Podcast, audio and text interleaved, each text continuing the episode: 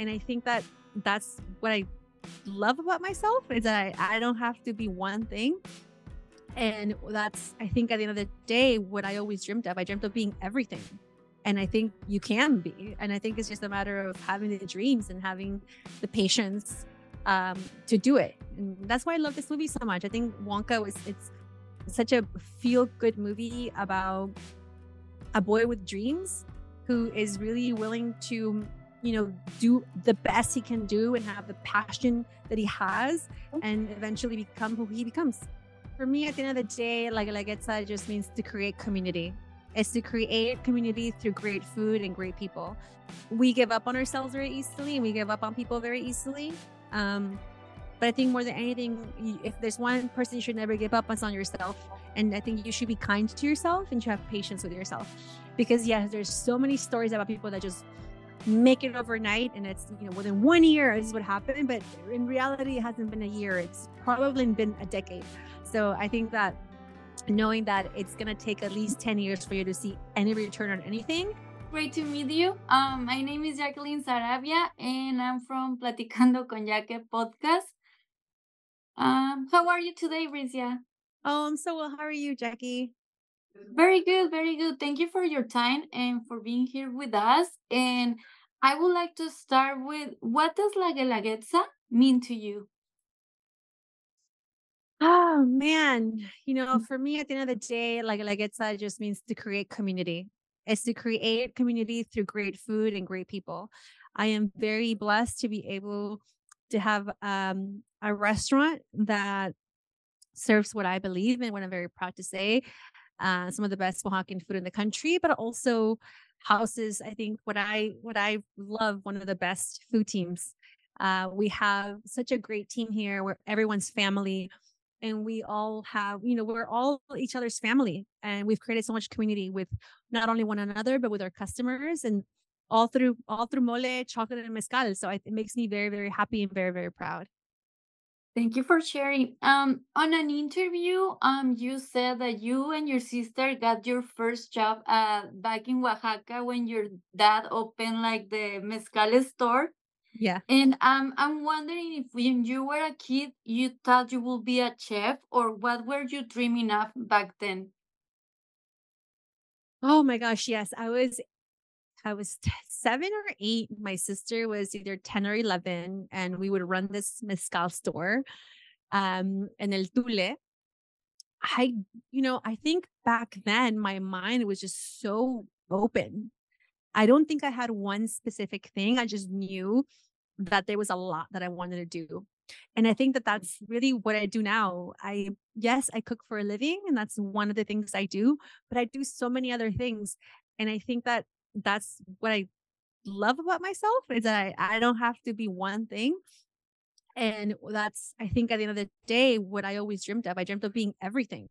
And I think you can be. And I think it's just a matter of having the dreams and having the patience um, to do it. And that's why I love this movie so much. I think Wonka was, it's such a feel good movie about a boy with dreams who is really willing to you know do the best he can do and have the passion that he has mm. and eventually become who he becomes I, I love everything you said. Like we can do everything.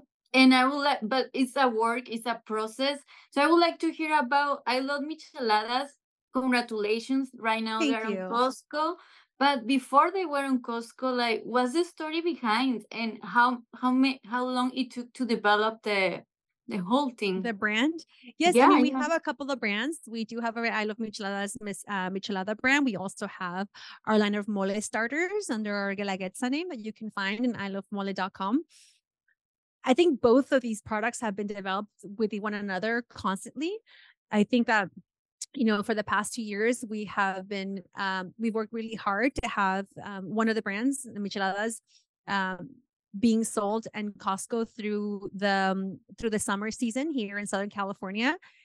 And it it's been ta- it's taken years. I, I I think that you know both brands came about when my sister, my brother, and I took over our family's restaurants about ten years ago.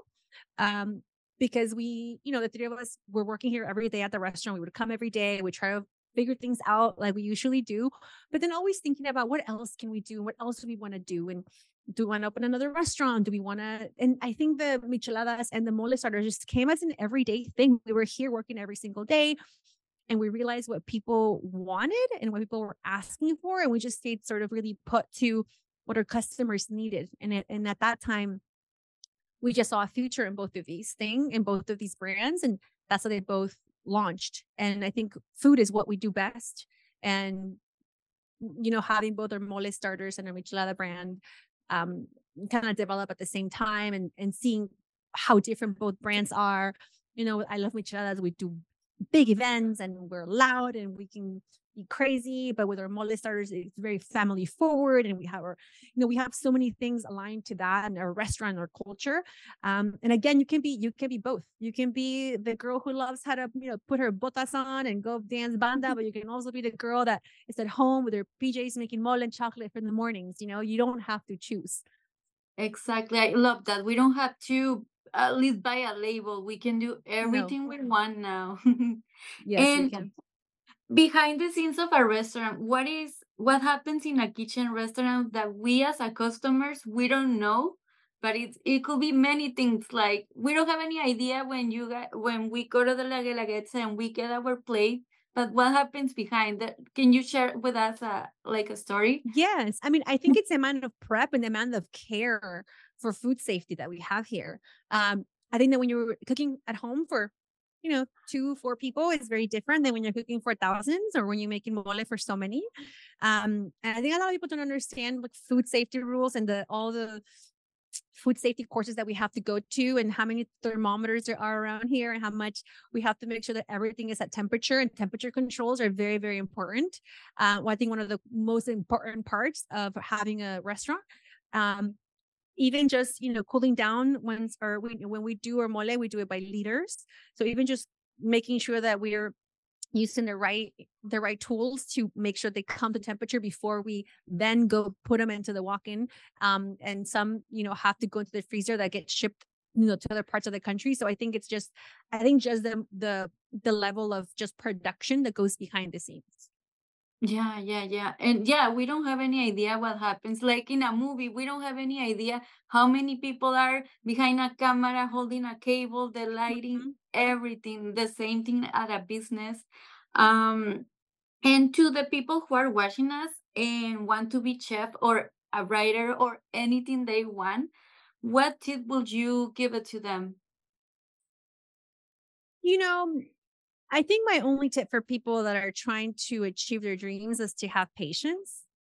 I think that we give up on ourselves very easily and we give up on people very easily. Um, but I think more than anything, if there's one person you should never give up, on, it's on yourself. And I think you should be kind to yourself and you have patience with yourself. Because yes, there's so many stories about people that just make it overnight and it's you know within one year this is what happened but in reality it hasn't been a year it's probably been a decade. So i think that knowing that it's going to take at least 10 years for you to see any return on anything being very intentional about that and say okay cool. So and the way it goes it's you're pretty much in jail for the first three to four years until something happens but then the more problems happen and there's more problems in between and there's highs in there but at the end of the year, you won't get through the first hump until 10 years in. And I think that that's when you really get to meet someone that has has something that's uh, created that's a little bit more, you know, that's a little more history, but it's not an overnight success. It's always a success of 10 plus years. Wow. Thank you for sharing that. You are absolutely right. Sometimes, yeah, we have a dream and we're like, we don't see us growing and we want to throw the towel, like, or yeah. And and what is your creative process? How do you get inspired?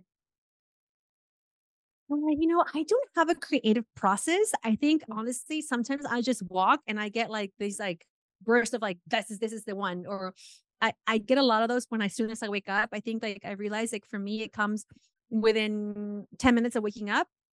Um, I just get flooded with ideas and but I think that's also after a good night's rest. And I think that I get the most creative when I'm rested, um, and when I'm happy. Mm. Very important, very important. Well, Yeah. thank you so much, Bricia, for your time and for sharing this amazing information. And it was a pleasure to meet you. Pleasure to meet you.